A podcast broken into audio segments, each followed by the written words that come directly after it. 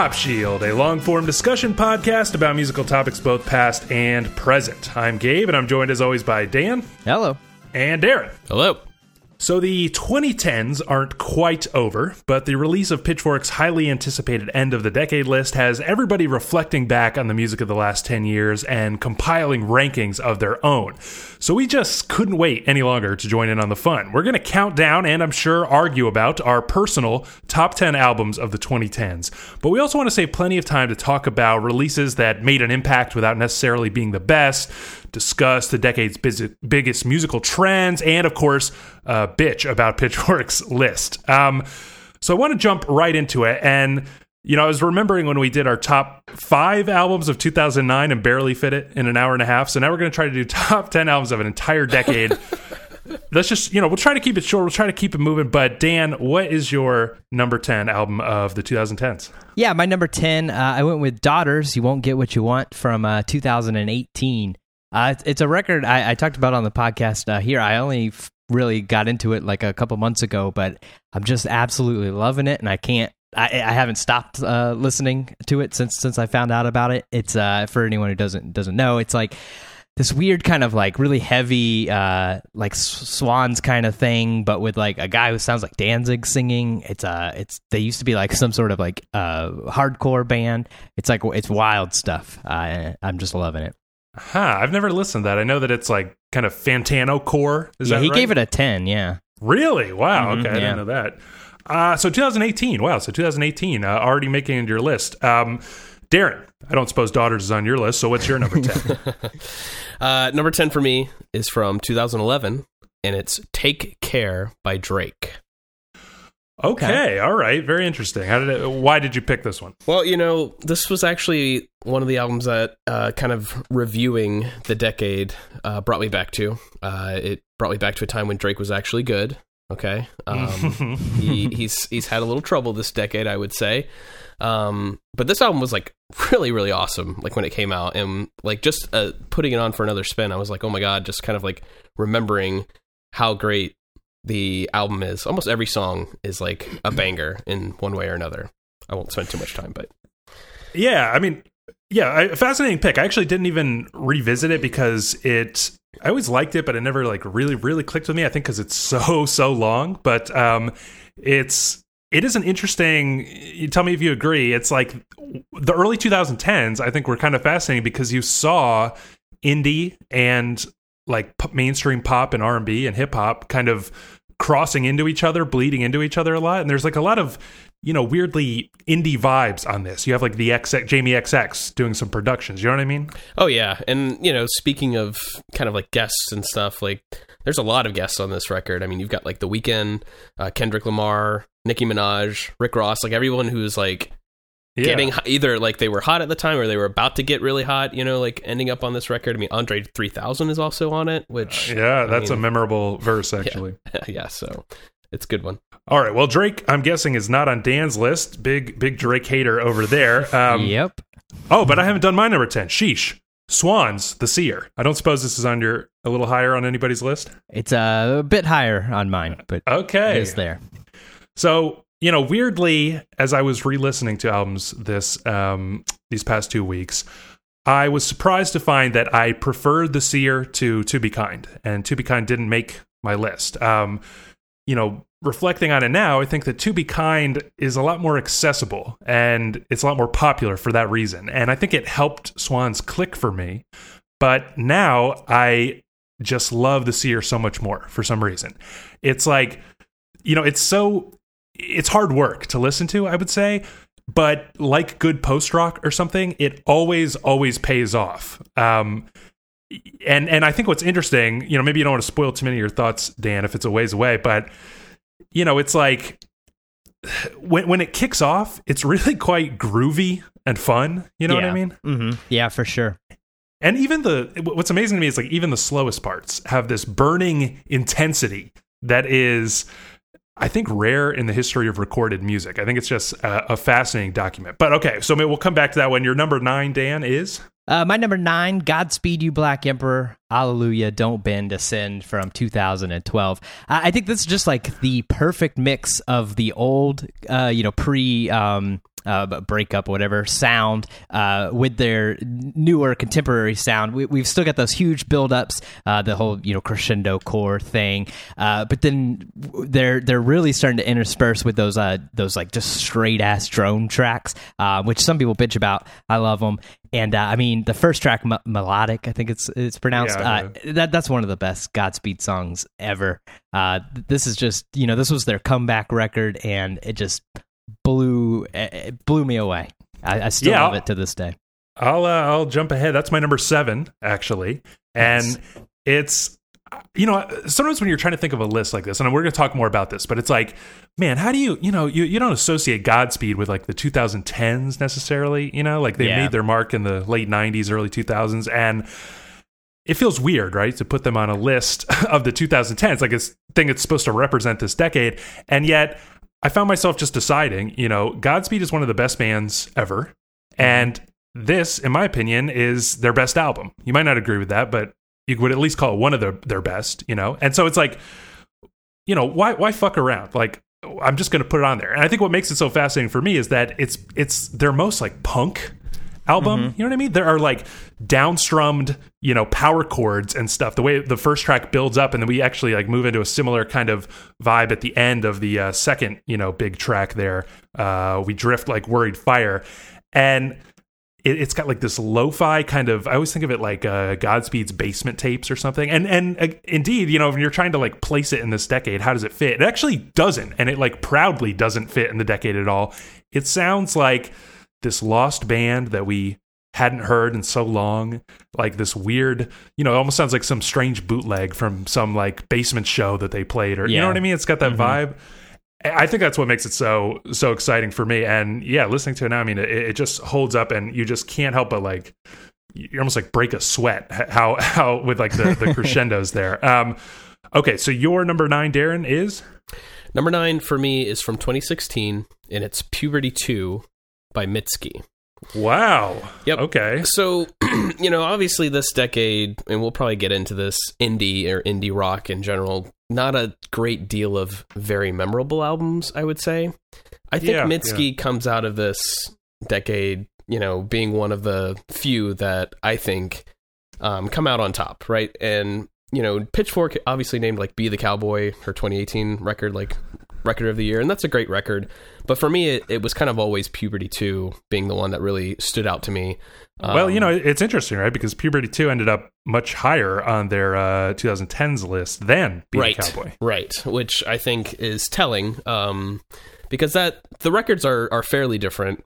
You know, I think she moves in a bit more of a pop you know dance almost right, like direction right. with the uh, be the cowboy whereas this one is really you know her with a guitar and a band, like very much in that like indie rock mold of you know of what we're familiar with. And I think her best song songs are on here. I think her best writing is on here.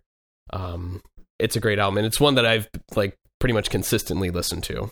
That's very interesting because to me, it's like one of the perfect examples of the of what I think you were talking about earlier, which is like the little indie rock gem that kind of is peppered through this decade that yeah.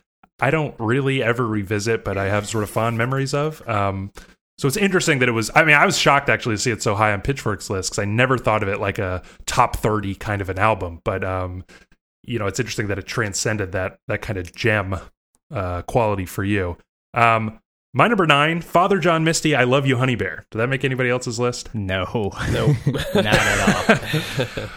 so this album is like you know, this is something I want to return to, but it's like, you know, you're constantly struggling. I mentioned it earlier with this like, do you pick albums that are like important or something that kind of sum up the decade or a certain period, or do you pick albums that are just good no matter what, whatever that means? Um, to me, this has both. This is like kind of firing on both of those important cylinders where it's sort of like, you know, in the mold of this kind of 70s singer songwriter um, thing, but it's got sort of interesting production where there'll be it's got like this lush these lush strings and sometimes surprising like even mariachi things and like weird synths and stuff there's something like unique a unique uh, modernized take on the singer songwriter of the 70s vibe um, but the lyrics, man, are just too fucking real. Like I feel like you know I was revisiting.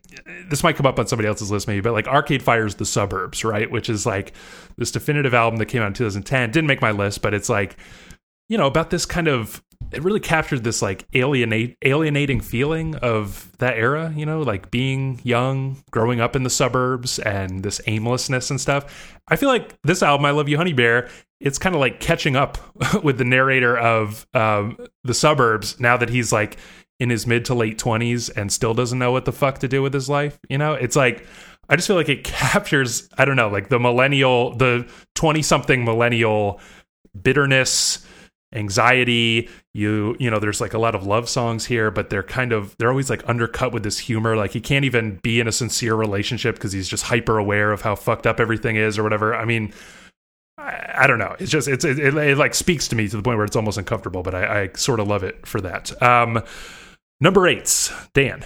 Yeah, number eight, I got Nick Cave and the Bad Seeds with Skeleton Tree from 2016. Um, okay. You know, this is the the first record after uh, Nick Cave's son died, his 15 year old uh-huh. son, and a lot of the songs were like written before that happened, but like obviously they sort of take on this other meaning, like with that tragedy, and it's just like a crushing record. You know, from from like the the f- first notes of Jesus alone, which is like just this real like drony like sun almost kind of guitar. It just like grips you right right from then it, it, this, yeah. this is the kind of record like if i start this record I, I you got to finish it. You know, there, there's there's no stopping. See, uh, that's that's my thing. Is like I, I, love this album, and I, I did revisit it, and I think it's wonderful. But it's like, you know, you kind of have. I always have trouble with those albums that are like, you, you gotta be in the right mind frame. You gotta yes. sit down, start to finish. It makes it hard for me to think back and be like, oh yeah, I listened that often. You know, that's really stuck with me. You know what I mean? I, I get you, but I listen to this record a lot, and I have like since 2016. This is like one of the records that like sort of stays on my phone uh, uh, at all wow. times. Um, I, the, this whole trilogy, you know, Push the Sky Away, Skeleton Tree, right. and then the new one, Ghosteen. Uh, which, which with Ghosteen, like this, this sort of like a problem with doing these lists, like uh, when one the year the decade's not actually right. over. And, and, it's so close you know like because Ghosteen is something that you know if you, you ask me in five years it, it'd probably be in the top 10 of this list. But just this whole trilogy is just like f- so fantastic. And uh, i think skeleton tree is uh, right now the, the shining star in it for me. All right what's your number eight darren? Number eight for me is from also from 2016 and it's The Life of Pablo by Kanye West. Wow. Okay. Yeah. All right. I'm I'm actually very curious to see how many Kanye albums are, you know, in our discussion. This actually didn't make my list though, but why did it make oh. yours? Yeah, I mean, this was one that I actually left off some of my early drafts of the list. In fact, you mentioned like the suburbs; they it was on here at, at one point. Um, it was taken off. There were a few others that were kind of in the the running, uh, but um, I just felt like I couldn't deny the life of Pablo. Um, kind of revisiting it. Um, you know, it was really interesting actually listening to this in some other Kanye records and other favorites and sort of realizing, I think back when the album came out, I was like, this is like the, be- like, you know, maybe Kanye's best, like right up there with Dark Fantasy, all this kind of stuff. Uh-huh. Um, and pretty much for that whole year, I was listening to it a ton, you know, Kanye fever, whatever you want to call it. But, um, you know, upon like returning to it, I kind of like noticed, I think, some more like flaws, some things I just didn't care for, like moments where I was like ready to just skip to right, the next right. track because there's like some bangers on here, but there's some, there are some low points on the album. You know what I mean? Yeah, yeah. Some low lights, if you will. Oh, yeah. here, here we go. yeah, I I agree. You know, I I sort of settled on the idea that this this could be like my favorite Kanye album, but I have to admit that it's not the best Kanye album. Um, yeah because it, it, you know how fond I am of like white album style albums. I talk about this pretty much every episode, but sure. like there, there's there's low lights, there's highlights. You know, there's stuff to dig around through. There's little gems you find. You like you're, you'll just one day like I never even realized how good this little song is. You know, um, but listening to it this week, you know, I, I did find that it, it there, there's something about that like inconsistency that makes it more of an album. And I never do this, but more of an album that I kind of pick and choose. Like I listen to this album often, but I almost never go from start to finish. Yep, you know, same, I, same. I, I will say uh, th- this this is on my list and it's number six, so we're getting close to it. So okay, I'll go ahead and okay. say it. But um, you know, l- like you said, like this is sort of like a, because I hate doing it too, but it is like a little bit of a you can skip around kind of album. Yeah. And and one thing I'll do, uh, semi frequently is uh start like in the you know the bonus tracks kind of start like after Silver Surfer. Right, right. I always like I always like sort of wished that that was just an EP on its own, and uh, so sometimes I will listen to it like that, like starting with thirty hours uh through to Saint Yeah. Pablo. Um, so so I feel you. You know this this one is like sort of disjointed, but I mean it's still like a great record. Um, I think it hundred percent deserves to be in the top ten of the decade. Uh, I mean, just just think of like how how much impact it's had. You know, like. People were wearing Pablo shirts for, for forever, you know, like just just in the culture, i- i- it's so important. Um, the the rollout is uh sort Yeah, of the, the legendary. first taste of Oh, yeah. of, of Oh, yeah. the the now First taste. Yeah. standard Kanye rollout. But it was it was like sort of fun because it was the first time we like experienced that. Like I mean, I remember like we were in Chicago when this record uh released, which was fun, and like not knowing when it's going to come out, and uh you know it was on. SNL, and we we had gone to see. Godspeed in concert when we got out, like the you know right. record was coming out, like and stuff. It was it was really fun, like rollout. Um, and I mean, just the record itself, it, it, you just cannot deny like it's a great fucking record. Yeah, yeah, I feel just the same. I, you know, there's something there, there's just something a little weird how it almost like tries to be a self-contained record, you know, all, through the track Wolves, you know what I mean? Or you know, including like Frank's track. And it's like he made that record or something and then was just like, "You know what, dude? I'm adding all the other shit that I did on this." and like that that's what elevates it to classic mm-hmm. status because I don't you know, I don't think like Wolves or eh, you know, even like um FML. I don't. That's another. You know, not worth talking about. But like the Weeknd was so important this decade, and I and now I cannot stand him. Like he, he got I listen, back, really overplayed. Yeah, what the mm-hmm. hell? I can't stand it. It's so annoying. I but agree. anyway, so you know, it's it's that like that. I'm gonna try to make an album so it hangs together. You know, the one of the greatest opening tracks in history with Ultra Light Beam. But then just Oh, yeah. being like, you know what? Fuck it. I'm a genius and I have a lot of ideas that don't fit, and I'm gonna put them in there anyway. Um, Sounds about right. so my number eight is My Bloody Valentine with MBV. Oh wow. okay, that almost that that's like it was on my uh, a list of records that might make the list, but I didn't I didn't make it. So, yeah, you know, I absolutely adored this when it came out and haven't listened to it a lot since. And I actually noticed, I'm going to talk about this a little bit later, but this idea of like memory hold albums, mm-hmm. albums that were like so hyped at the time and got completely forgotten. And I saw a lot of people mentioning this as a good example. Now, I think that is literally only because it's not available on streaming. I was gonna say know? I was gonna ask that. That probably has a lot to do with it. I, And that's why I- I don't listen to it that much. Yeah, I rarely listen to it, honestly, since it came out. I mean, I adored it when it came out. I listened to it nonstop. And then I just found myself being like, you know what? I haven't listened to that in a long time. I'm gonna I'm gonna put it on. And it's like from the second She Found Now starts, I just feel like I melt into my chair. It's like I don't even think there's a need to compare it to Loveless or anything. Um, you know, it's obviously not as good as Loveless, okay? But there and it's doing something a little different, I think, in the sense that it's like, you know how it works, like three tracks in this sort of like mellowed out style, three tracks in like sort of a different more minimal style, and then three tracks with like a more aggressive drumming, drum and bass thing. It's an interesting layout, but it just the whole thing, you're just like in awe at I mean, this is a master. You know, again with the with the Godspeed thing. It's like, how do I put a My Bloody Valentine album in the top, you know, albums of the 2010s? But god damn, I mean, this this record just hits me, and that's another thing that I found myself doing. I want to talk about our approaches to this list in a minute, but it's like a lot of these records I loved. If I put it on, does it still amaze me? You know, and this this certainly does. Um, okay, we are on to our number sevens. What is yours, Dan? Yeah, my number seven, uh, David Bowie, Blackstar from uh, 2016. I- Okay. I, mean, basically, Bowie he has released nothing but lackluster at best to to bad at worst records since Scary Monsters uh, in Uh-huh. 1980. Um, so you do the math, how long that is, uh, and then he shocks the world by like releasing this this art rock masterpiece. It's it's like this combination of free jazz, krautrock, and like Yeah. God knows what else. Uh, and then fucking dies too late, two days later. Like I know, like stunning. like what the fuck you know like what a i mean i'm sure he didn't know he was going to die two days later exactly But, but, the like- lyrics really make you. but it makes you know. think yeah exactly I remember listening to it when it first came out and being like, is he okay? You know, like Yeah, no, really- no, yeah, the same. And then just like, I mean, what a cap on a like, even though he hadn't released like basically any records that were good since 1980. I, anything before 1980 is like basically fantastic. So you know what a cap on like one of the greatest artists of all time. You know, Uh, this I, I love this record to this day, and you know it- it's another one of those ones that just like rarely le- has left my phone since 2016. You know. Yeah, it didn't make my list. It, it is a great album, but let me ask you, and this is just sort of a philosophical question.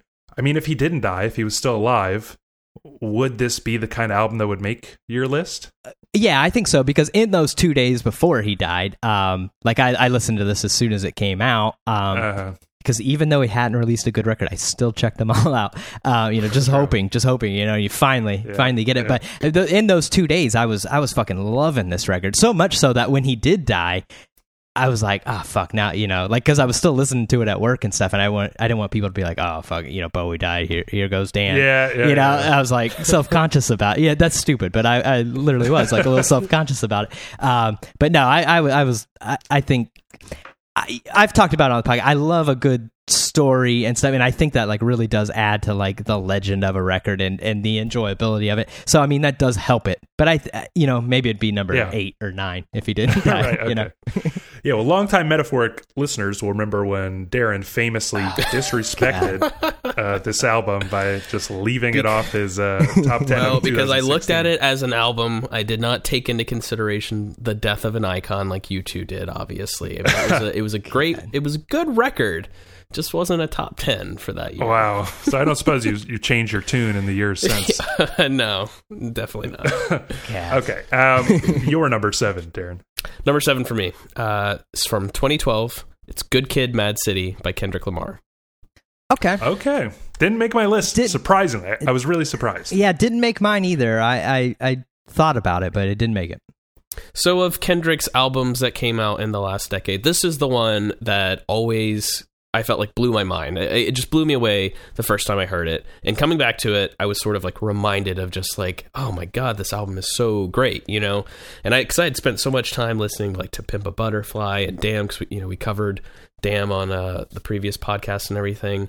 Um, but this this record was just so much fun, you know. It just seemed like a, you know a guy just like literally coming out of nowhere. It seemed like to me, Yeah, with just an, an incredible like you know rapping ability, just incredible like lyrics, and just so much fun. Like even though like there's a lot of like little skits and stuff in between a lot of these songs, like Yeah. they were still like they're fun to listen to. They're not very long.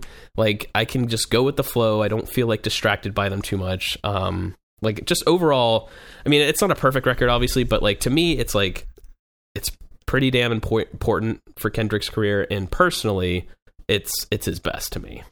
I agree it's his best. Um, I fully expected it to make my list, but then when I revisited it, I found myself lacking patience for the skits. And I also found myself kind of surprised by, you know, the, the last two tracks, Real and Compton, um, are kind of like the weakest parts of the album. And it's just unfortunate that it ends on that note. Um, you know, it's got this great arc, which is sort of like him growing up or something. And it's like by the time you get to Compton, it's got this really big, grand, like, you know, Dr. Dre style production that's like, I've arrived, I'm here, you know?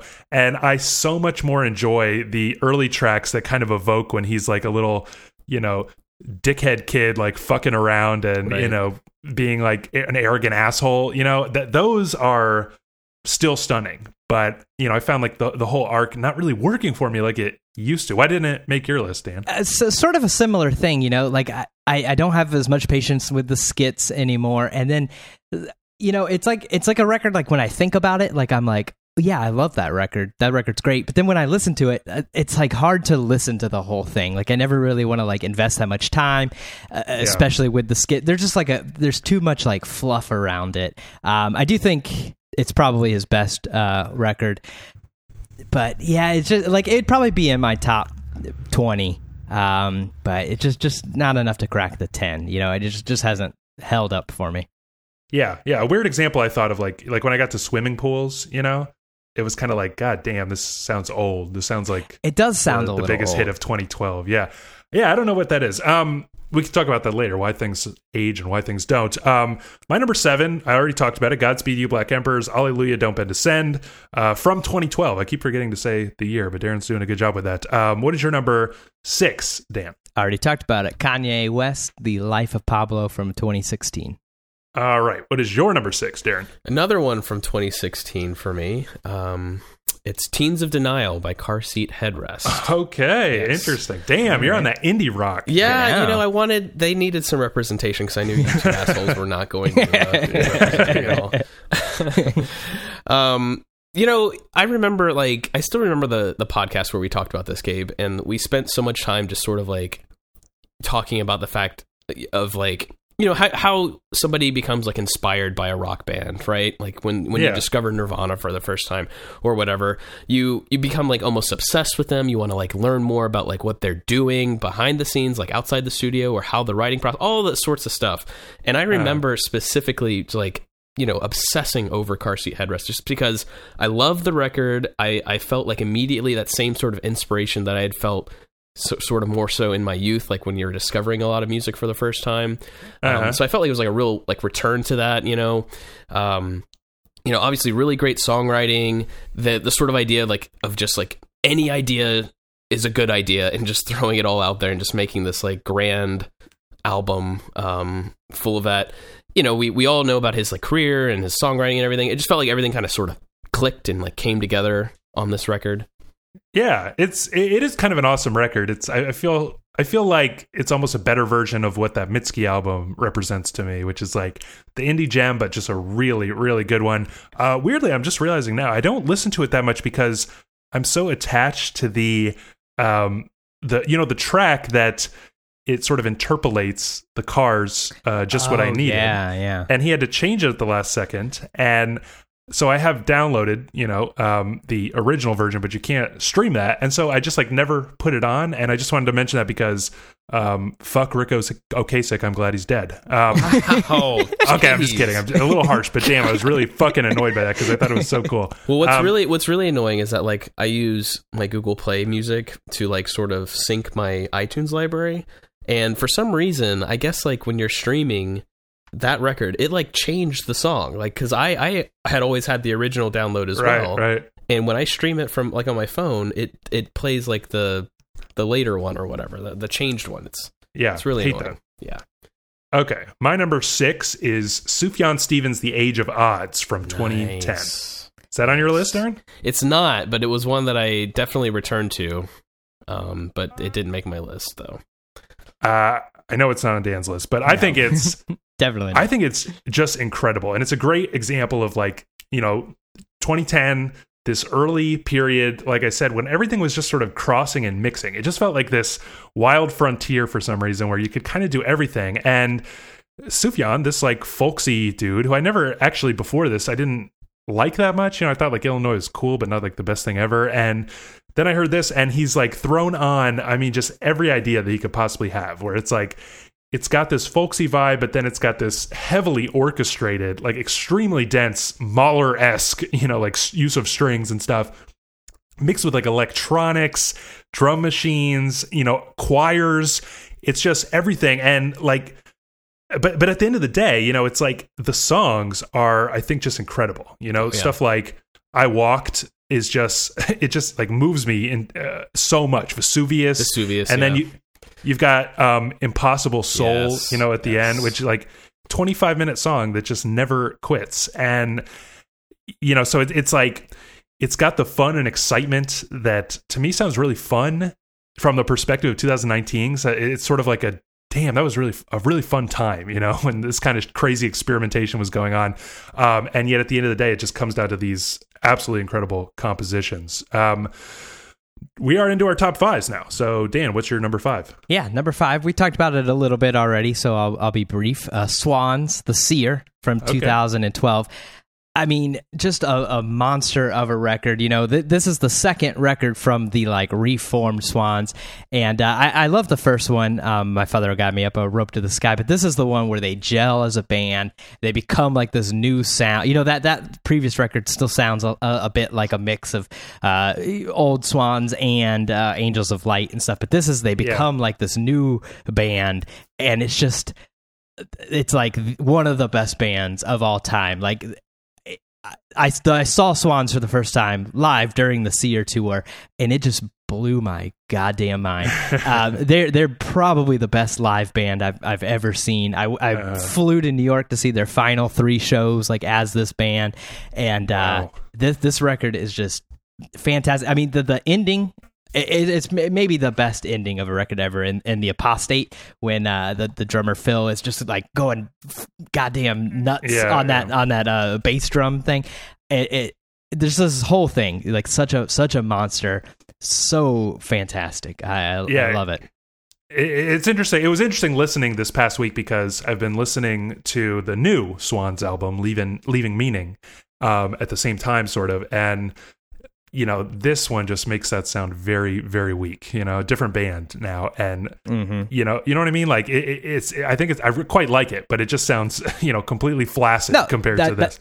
That, yeah, that's. I mean, we privately had talked a little bit, and I said I was a little disappointed with this new record, and and yeah, that's the thing. Like this, this sounds like a giant like piece of mu- you know art music whatever. Whereas this new one it's sort of back in that like you know pre-seer uh you know r- reform thing where it's like they're still working it out still you know it, it's yeah, still yeah. great. I still I, I, I love this new record. I i, I love uh, father will guide me up a rope to the sky. But it's just it's on a different plane of existence than uh, than, than the trilogy and you know like i said i you know i like the softer there's sort of a softer vibe to this new one but it's like the softest parts on the seer are still just mm-hmm. Uh, intense I, I don't even know how to explain it um all right darren your number five Number five for me comes from 2013. It's Modern Vampires of the City by Vampire Weekend. Interesting. Yes.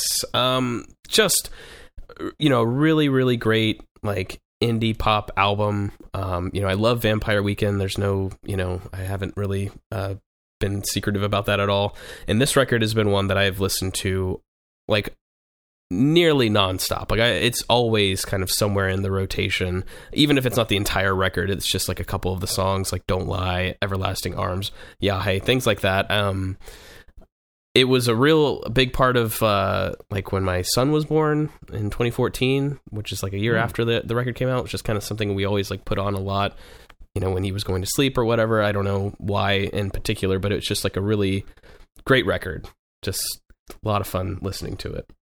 That uh, that is sort of a, a, a fun thing that I guess you know, like you're not supposed to mention, but it's like each of these albums. Uh, as I was revisiting them, it's like they all bring me right back mm-hmm. to that like the moment yeah. when I sort of fell in love with the record and I think it's just impossible to you know avoid letting that sort of color your assessment a little bit. Um, yeah, I mean, a really great record, but it's not not one that I've revisited much. Um, for some reason, I actually found myself I, I did revisit it, and I revisited uh, their their other 2010 album Contra, you know, and just found Contra um, surprisingly holding up really well for me. Um, better than this one, but we, have talked a little bit. About, we might end up doing a Vampire Weekend uh, episode, so we'll, we'll have more to say for sure. Um, my number five, I feel like I'm going to get in trouble for this. Kanye West Yeezus. It's a little, it's a little low. I, I mean, it's on my list. It's, well, it's number four for me. So I, I'm, oh, okay, I'm okay. good with this. Right. Yeah, I don't have to feel so bad. Um, yeah, you know, when I when my I made my first draft, it was like uh number two, I'll say, and it just sort of slip down. And I think, you know, it still has, again, I talked about like when you put on a record, does it still sort of blow you away? And this one does, except that there are like a couple songs that don't really blow me away. You know, I think of like Guilt Trip and Send It Up, you know, kind of buried in the, the mm. back half there. And when you have like a 10 track album like this, you know that, that can really sort of hurt it it's not that they're not like bad at all and i still think this is a 10 out of 10 album but it's like there is it almost feels like the first half and then you got like you know sort of threw blood on the leaves basically and then comes back with bound 2 is like i'm just in awe at the record because it is so aggressive it is so mm-hmm. like punk you know it is so the lyrics. You know, it, it's amazing to to realize that like this this came, came out what like seven years ago, and the lyrics still shock me. Like when I mm-hmm. hear him talking about putting his fist in somebody like a civil rights sign, I'm like, holy fucking shit. In fact, it might even be more shocking now, you know, with with the the current climate where you can really get in trouble for saying something like this. It's just like he is lashing out at just fucking everything. Like, Yeah. you know, it's it's not even like, you know, it's just like he's lashing out like anything that contains him, even like his own race, you know, he's gonna like mm-hmm. he's like, I'm not black, I'm Kanye, you know, I'm just gonna totally desecrate uh, you know, fucking um anything, you know, apartheid or like Martin Luther King or just and you know what I mean, Darren? Yeah, absolutely. The way he raps in New Slaves, like at the opening, like is just so aggressive and like it Yeah. almost like frightens you, right? Like it, it- like this is a person who like is scary. Like it, it is scaring me. You know what I mean? Yeah. And coming back to this record, it's actually this record that put the life of Pablo so low, actually off my list at one point, but then like ended up lower on the list because it was so much better to me. Like coming Yeah. back to it, like it was just the energy, the aggression, like the the raw, the rawness. Like I guess you know at the time we were thinking, man, it, it does feel kind of rushed compared to like dark fantasy, blah blah blah. Right. But after hearing, you know, Pablo and then everything that has come out subsequently, Yeezus sounds like a complete idea. Like, you know, like It something that was really like does. well thought out. Very cohesive. yes, and it, it it's actually become a lot better for that in in my opinion. Yeah, I mean uh, the, the record's coming up for me um, on, on the Uh-huh. list. Um, I guess I'll save the number for for you know whatever. But uh, I, you we, you talked about like memories with with records and stuff. This one, those SNL performances. I, one, Yeah. those are the, the the greatest SNL performances of all time. I, I've watched them more than I've ever watched any performance of anything. I'm sure, and just like I, I can remember like where I was and like that new slaves uh, performance just being like what the fuck? This is gonna be the best Yeah. record you know? And it you know just like instantly like blew me away. And then um I, I remember the the record leaked. I was I was going to like the beach or something, and it like leaked. So I, you know, I'm scrambling trying to get it downloaded before I'm leaving. You know, get it on the phone and just listening to it. You know, it's it's rather short, and yeah, you know, I live Yeah. like an hour fifteen or so from the beach, and just like you know, probably listening to it three or four times like on the way, and just being like, this is amazing. You know, it was one of those records that like Yeah, yeah. you know, sometimes you hear like at least for me, anyways. Like sometimes I'll hear a record, and the first time I hear it, I'm like, that is going to be a classic in in my you know book. Right, right. And, and you know, th- this is one of those. The the Seer was another one. Um, you know, I, I I just absolutely love this record. Yeah, I went to a uh, music festival, um, like hosted by the XX, actually, um, a couple days after this dropped, and the DJ was like spinning tracks from it, and everybody was completely losing their shit. And I just really felt like this is a moment, you know, like Mhm. this Kanye has, you know, this is like a world beater type of moment. Um, and again, what's most important to me is that it still sounds every bit like the world beater it was when it first Yeah, came out. exactly. Um, okay, so your number four, Dan. Um, yeah, my number four, Young Thug, Barter Six from 2015. Uh, this record was the first time I had ever heard Young Thug or anything, and at, at first it, at first I was like, you know, it's good, okay, but then I just, I, I kept. I kept like something kept drawing me back to it. I kept listening to it, and then I just like absolutely fell in love with it. It is just like it's an insane record. Like he is he's like some sort of alien you know he's he sometimes you can barely understand what he's saying when you can understand him you're like i don't know what that means you know i know the words but i don't i don't know what that sentence is. And he's just saying this like out fucking out there stuff. The production is like uh top notch throughout the whole album. It's it's very cohesive. It like seems like a album which is something that you know trap artists are are not well regarded uh for for doing.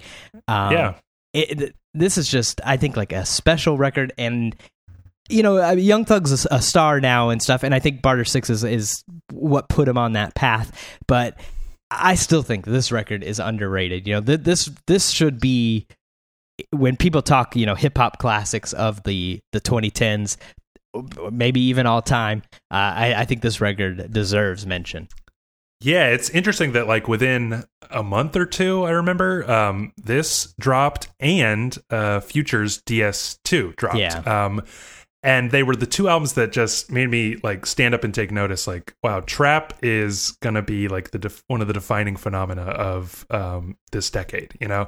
And yeah, I think the Bar Six didn't make my list, but I I do consider it kind of like a ten out of ten record. Um, I think it would be like in my top 20, 25, but um, I found myself feeling like, yes, this will be the defining document of trap music, and yet, am I the only one who feels like trap is getting a little fucking boring, a little stale now in Oh, 2019? Nowadays, yeah. I mean, even you know, I'm a I'm a huge Gucci Mane fan, and even the, the last this this new one, Woptober two, was was okay, but even the the last like handful have not been that great. I mean, honestly, the only one that's been turning out great records still, um, and he's had a he's had a few duds, but but is Young Thug. Yeah, yeah. You know, it's uh yeah, again, just like a weird thing how things can things can sort of start to age poorly, but it's like trap saturated the market. Um okay, your number 4, Darren. Yep, my number four was Yeezus, which we just talked Okay. about. Yep. All right, my number 4 is James Blake's self-titled from 2011. Not on anybody else's list, I don't suppose. Negative.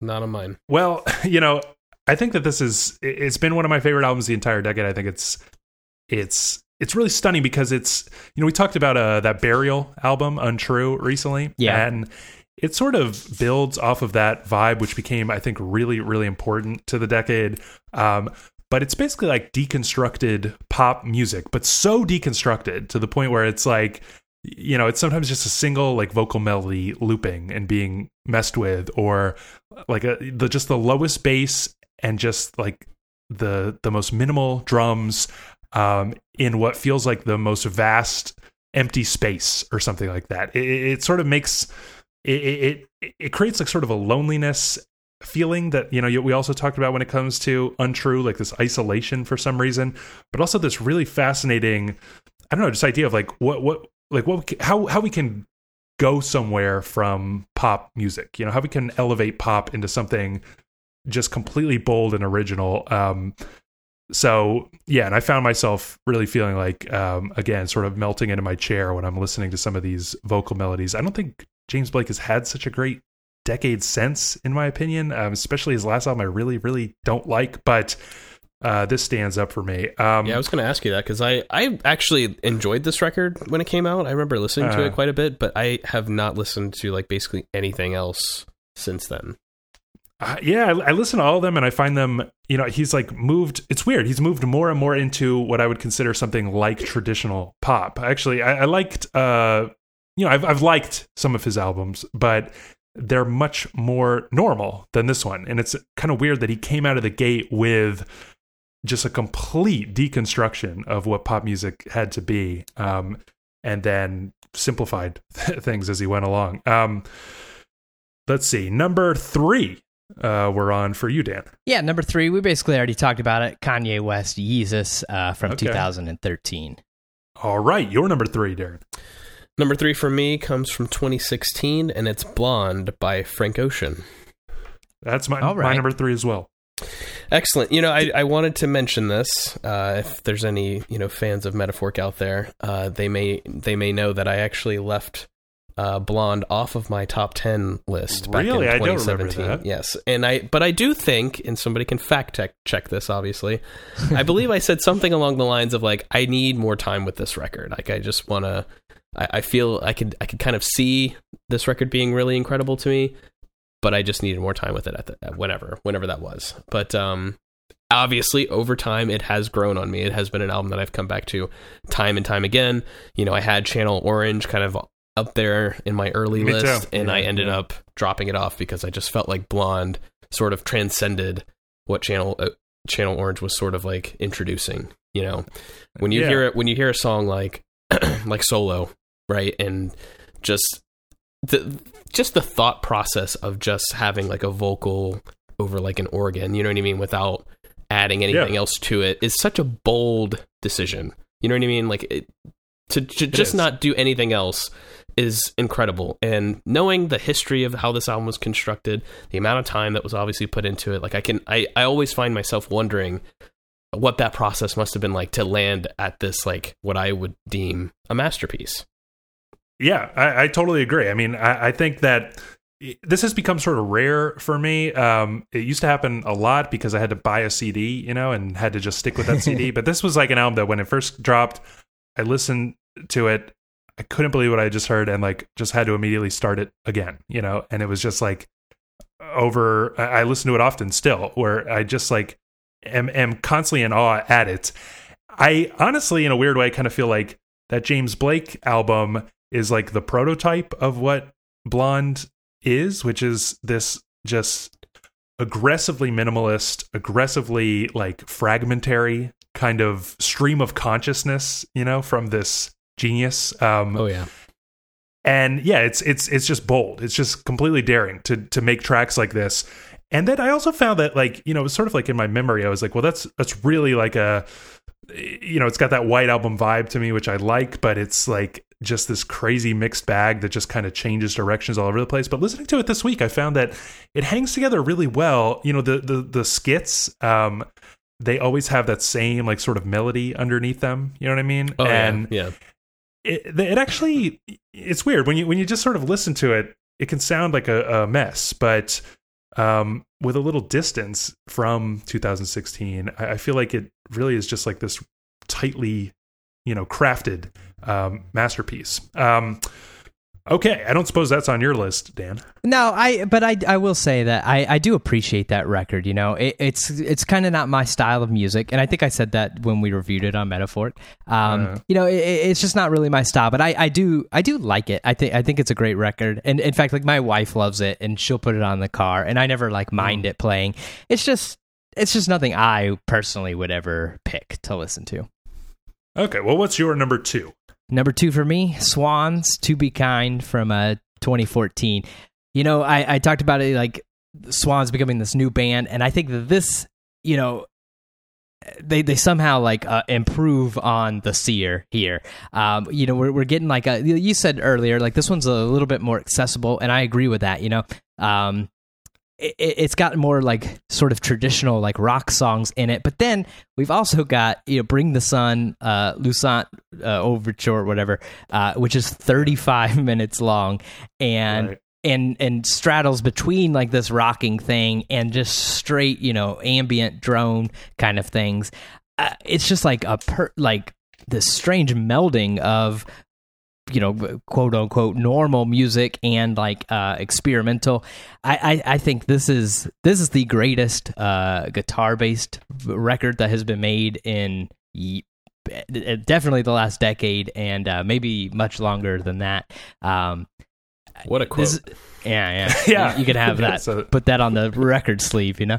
Um, that means your number your number one isn't going to be car seat headrest. Then I guess. Uh, it actually, I didn't want to spoil it, but um, yeah. But no, also, I think it's it's really interesting. You know, because I talked about how how hard the seer grooves. Um, this one also grooves in a really cool way to where it's got a little bit of an Afro beat vibe yeah. in some of those, mm-hmm. which which is something very, I love. Very interesting. You know, uh, like yeah, it, like strange. You wouldn't think, you know, you don't think uh, Fela Kuti when you think Swans. Yeah, uh, but but I, I think it's like it's like unfair sort of because people talk about Swans like oh it's just like punishing, so heavy, but like it grooves. It really really mm-hmm. grooves. Yeah, yeah, hundred percent. And and I love. I'm I'm huge into Afrobeat and, and everything. Uh-huh. And yeah, so I I mean I definitely can see those influences there. And just I mean this was another one of those records. The first time I heard it, I was like, you know, goddamn, that this is amazing. I mean, I, I remember when the, yeah. the, the, first single, uh, "Little God in My Hands," got released. Yeah. I remember I we were like at your old apartment, and I, I, I like made you put it on the uh, your your little portable speaker, uh-huh. um, and just uh, even just hearing that one song, I was like, oh, you know, I was already excited for the record, but you yeah. know, through the roof at that point. All right, Darren, what is your number two? Number two for me comes from 2010, and it's "Have One on Me" by Joanna Newsom. Okay. Oh, you scared was... me for a second when you said 2010. this was uh, this was like constantly floating around the like nine or ten spot for me, and sadly oh, fell off. I, I do adore it. We're going but... to have it on your list, but why why did you pick it? So when we started doing metaphor, when we started podcasting, right? Like one of the things I really wanted to try to do was talk about Joanna Newsom in this record, but we just, you know, obviously it just didn't happen. Uh, you know, I really had wished we had talked about like 2010 or something. Yeah. And we kind of referenced the year over and we over can do that next year. Yeah, that would be perfect, actually. Um, but this was one of the records I just wanted to talk about because I just absolutely adore the record. Like, all the way through. It's an enormous record, two hours long. Um, Uh-huh. You know, I've been I had been following Joanna Newsom since like the Milk Eyed Mender, like way back in 2004, right? And Uh-huh. she releases, you know, she released a record Ys like two years later, and then it's like another four years before this epic comes out. And I mean, Yeah. it, this is like it's like you know poetry set to music. It it is it is like a novel set to music. You know, Yeah, just the way. yeah. sh- It's it's difficult even to describe the lyrics because honestly, I don't even know a whole lot of like what exactly she's talking about, like specifically because they're just sort of themed around different characters, different you know Yeah. visuals and stuff. It's it's just, but the music itself, um, I found find so captivating. I feel like it's a really great album to listen to like late at night, early in the morning, like just so many like great settings for just putting this on and letting it go. Like you just don't you know, you really can't just jump in at any one point. Like you really have to kind of just start from the beginning and just let it continue on like and sort of just sweep you away. You know what I mean? yeah, really interesting how she one of the few who sort of um, you know started in that cutesy indie you know era Oh, yeah. and sort of grew up before our eyes or ears and was like you know just emerged in 2010 as this like a bona fide just one of the best songwriters ever. Again like kind of similar with um the uh father john misty album for me. Like i just i come back to like the songs here which are just incredible. You know like the melody on i don't know on a good day or like go long or the last track does not suffice or something. Oh, yeah. they are so moving. Baby birch is one of my favorites. Like so so moving. Um the production is so minimal it feels you know it, it, i think sort of in contrast with that father john misty album it's like it's not really updating the 70s singer songwriter sound very much at all. It, it kind of like if you just if i didn't know better and you just told me it came out in 1974 i'd be like yeah okay sure. Um but it kind of ends up not mattering to me. Um like i'm not blown away by the production um but the songs they they totally make up for it i feel um my number two is Autechre's NTS sessions one through four. Don't try to tell me it's four albums. I- it's one album. I, I'll say I and I was just talking to my wife right before we uh, uh, started recording. I wanted to put either this or elseq, but I couldn't fucking decide. I could uh, one, I couldn't decide if Yeah. elseq was one or five records, and then two, I couldn't decide is NTS like is it is it an actual album or is it a live thing? Is it just radio set? I like couldn't decide, and so I left it off purely purely because I could not decide if it was one album or if it was an album at all. That's hundred percent the only reason. I really, really believe that it's that this should be considered an album. elseq should be considered an album. Um, All right, well then but- redo the podcast. I'm fixing Yeah, my yeah. list. you know, but I, I just again, this is a case of like Autechre is one of the best artists ever, uh, one of the best bands ever, or groups, or whatever the hell, and um, this is almost like their crowning achievement. And I think it's you know we, we actually have in our feed a an entire episode where me and Dan talk for like two hours about the NTS session, so I won't go on too long, but um, it's just like Autechre is this. It's like they're they're the most trailblazing just explorers of sound that we have. And in the 2000s, I feel like they were almost like spinning their wheels a little bit. But then what a decade they had in the 2010s, you know, with like Exai and elseq and NTS sessions. I feel like NTS sessions is like kind of the the crowning achievement of that of an entire decade of just like really the culmination. Mm-hmm. yeah restlessly searching for new sound and this whole these whole eight hours they have like a nice arc um, if you listen to them all the way through if you ever have, have a spare eight hours you don't have to do that A spare But- work day. It's fine. but what's fun is like just every track is like a new you know just let's see where we can go where we've never been before I, i'm just completely in awe at that um, wow. okay i have a strong strong feeling that we all have the same number one Uh, we better if if one of us doesn't have this as number one, which means it did not make our list at all. You're fired from the Uh-huh. podcast. All right. So Kanye West, My Beautiful Dark Twisted Fantasy from 2010. Um, Dan, why did you put this in number one? I mean, this is just like this is the epitome of a classic record, you know? Like Kanye was already big, uh, you know, late registration, uh, college dropout. I mean, even graduation, you know, but then it, the whole Taylor Swift thing, he goes away, comes back with just this like absolute uh, masterpiece of of maximalism, which is like maximalism. I think in music is something that is like so difficult to do uh, well and to control. Um, Yeah. I'm I'm even I'm trying to think of like another like sort of maximalist record that I even like v- can think of or, or enjoy, and he just like completely does it um here. Um, Yeah, and then yeah. surprisingly also makes like one of the best minimalist records just three years later. But um, yeah. Yeah.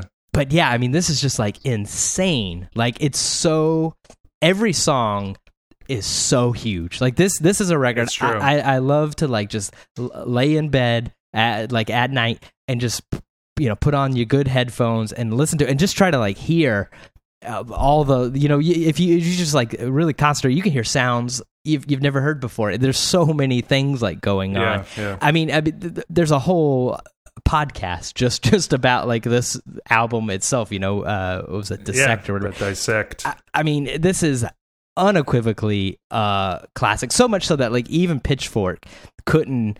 You know, they gave it number two, but but regardless, you know, the, even with all the the Trump shit, you know, whatever. I don't want to get into Uh-huh. that. Uh, like, they still could not. Uh, you know, give it the Sun Kil Moon treatment. They still had You know to they put wanted it on to. there. They They wanted they to. had to. They because people would there'd be riots in the street if they left this off. Yeah. Why is this your number one, Darren? I mean, as much as I love, you know, have one on me and all the other records that I talked about on this list, like this album is like, you know, miles and miles and miles above the rest of this list for me. Like it, it is just there was there was yeah, no it's question. the one that never it never changed. It never as I was changed. It never ever changed. list. It was the best album at the start of the decade. It is the best album at the Yeah. end of this decade. It is everything that you said, Dan. You know, obviously, I totally agree with. I guess I would just you know maybe talk about a few like particular songs or sort of how. You know, this is an album I just have never stopped listening to. Um, my Yeah, favorites same. have changed over the last decade. You know, um, I still remember like exactly where I was when I watched like the Runaway performance. Um, Uh-huh. you know, on the award show and everything. Like it monster. I mean, I don't even know like where to begin. Like we could spend I feel like an entire we could spend We- yeah. hours and hours just talking about like this this record.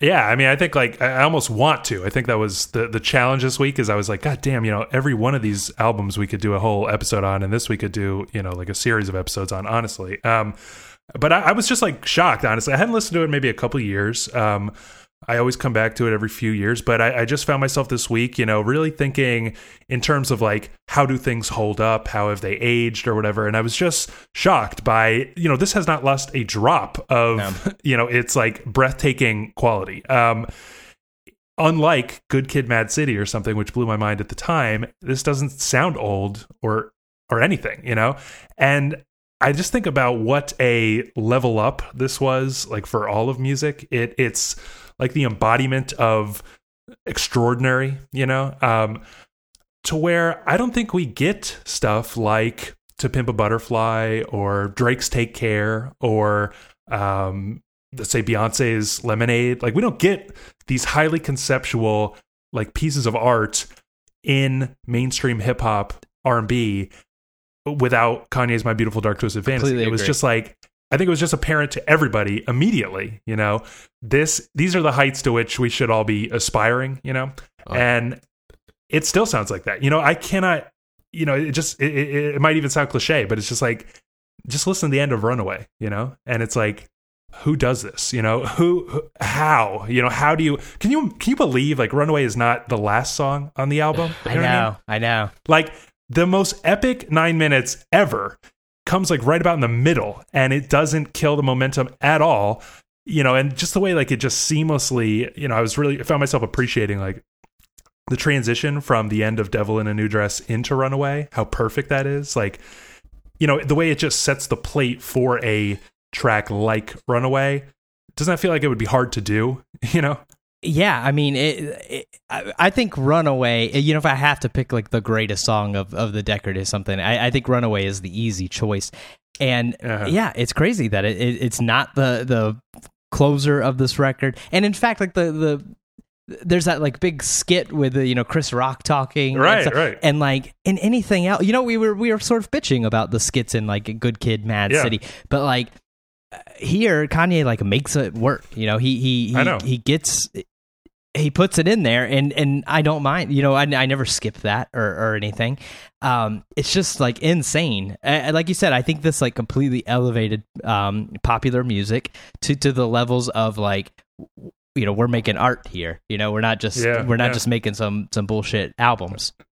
Yeah, and and just like you know, I- I- like again, like the way that you in the middle, you sort of crescendo with "Runaway," and then it crescendos again in a way that is almost just as breathtaking. With like, you know, like "Lost in the World" is obviously amazing, but then the way that the uh, the sample from "Power," you know, like the choir voices come back for "Who Will Survive in America," you know, they're playing underneath with like the bongos and stuff. You're just like, I don't know, you know, like your just jaws on the floor when this record um, ends. Um, okay, anything else to uh, to say about uh, you know to uh, gush about Kanye before we move on? No, I think we should save it for the uh, 10th anniversary episode. Yeah, and we might actually be doing a, uh, a Kanye episode next week when we talk about Jesus is King, if it actually comes out um, in only 35 minutes. Uh, we'll see. Um, any honorable mentions? I think we, we sort of mentioned some of them, but that just were like right on the fringe, and you're sort of sad you couldn't get them on your list. Uh, yeah, I mean, I think I think I mentioned uh, uh most of mine. You know, w- there were things you had on your list, or, or Yeah, a few yeah. you had, Darren. Um, you know, uh, Scott Walker, son, uh, Soused. I, I really kind of thought about that. Even even Bish Bosh, uh, just Scott. Um, you know, those ones like sort of teetered on and off. I, I really like wanted to get Iceage on there. I, I absolutely love uh, plowing in the field of love and Beyondless.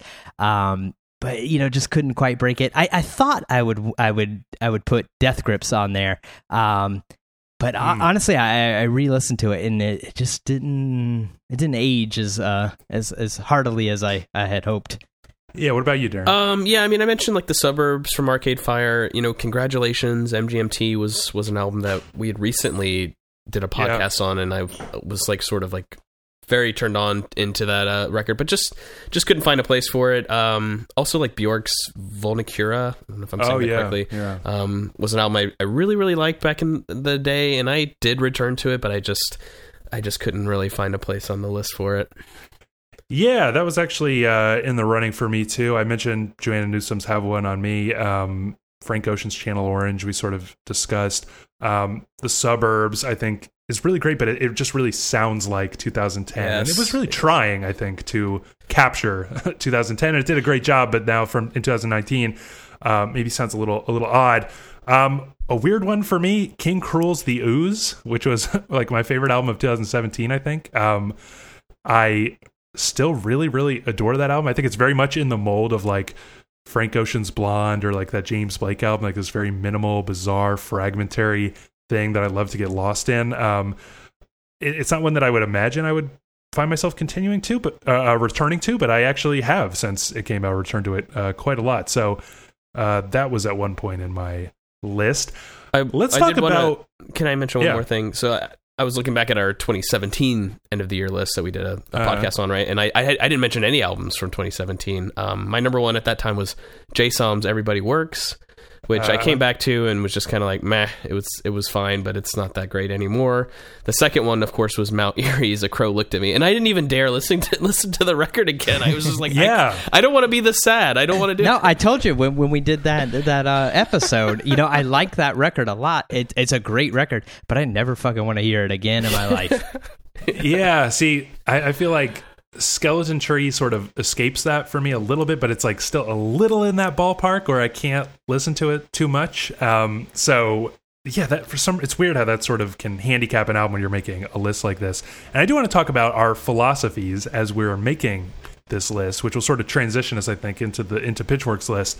Um you know how did you go about this? I talked about how i kind of tried to be like let me just sit down, play these albums I used to love, and see what is still surprising me or what's still you know amazing me or whatever and and what's not so much. And and I tried really hard to avoid the trap of like you got to put this in there you know? It's so important. Like it's got to be there. You know what I mean? Um, Mhm. did you find yourself struggling with that No, I, I, I sort of like what I did is is I thought of it of like I'm I'm not a publication, you know, I'm making like my personal list, right right. And, and so I, I didn't I didn't say you know because if if I did do that I think like blonde would have to to make it and stuff. So I did like what are the records that like even you know after all these years I still like to listen to I still return to often. And uh, I basically basically I like wrote a list of every uh album that that I would give like an 8 or higher to uh, for the decade. Um, and then you know I went through I listened to a bunch. Um, you know some were like obviously the when I I, I basically wrote uh you know one to ten i wrote beautiful dark twisted fantasy as number one and then i started filling out the rest. Um but yeah I, I sort of worked my way through it and i did it just purely like what i personally uh enjoy um what i what is important um to like the scene and and and music that i enjoy you know like a, a Uh. really sort of like personal i guess yeah what about you Darren Yeah, I think my approach is very similar. You know, I was kind of obviously starting with albums that I felt a personal connection to over the last decade. yeah Um, I, sorry.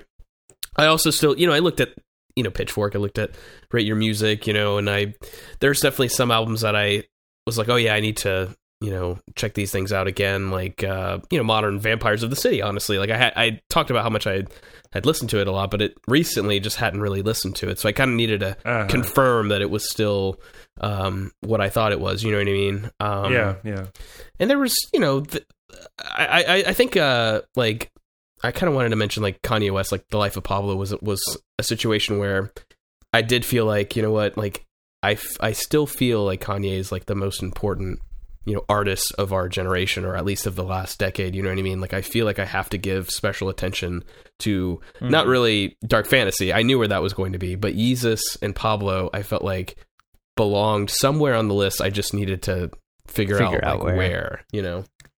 Yeah, yeah. I, I, I think that you know, I, I guess I talked about it, but it's like I found myself starting with this list that was like, well, you got to have that. You know, the 2010s isn't complete without that. You know, uh, I think maybe the best example of this is like Kendrick's "To Pimp a Butterfly," which I do really love. I think it's maybe a little overrated because it um, maybe a little too long, and it ends with like this long just somebody just talking you know sounding like tupac or whatever which is like sort of unlistenable um but i you know i do like it a lot but it's it, it felt like one of those things like damn i gotta get that in here i gotta get it in here you know like what kind of list would it be without it and i just sort of decided you know what? Fuck that. Like yes i'm gonna put my bloody valentine on a on a list of albums you know of the 2010s you know? Um, i'm gonna put godspeed you know because Yeah. i just i just think it's the best. Um another thing and this is where i may get into trouble um, is representation okay? Which as we'll discuss i think is really important for a place like pitchfork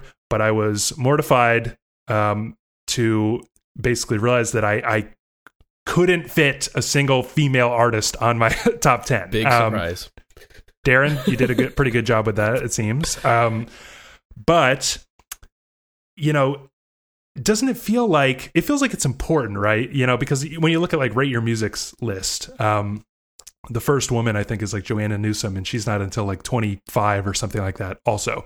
And yeah, that website skews really uh, male, probably. But it, it feels like wrong if you know when you look at your list and you don't see any women. It seems impossible that no women made like a top ten album of the year list. And I found myself like wrestling with this idea of like, should I be like dishonest with myself and replace you know Swans the Seer with Joanna Newsom's Have One on Me, even though I like the Seer a little bit more? You know, like, did you wrestle with any of this at all?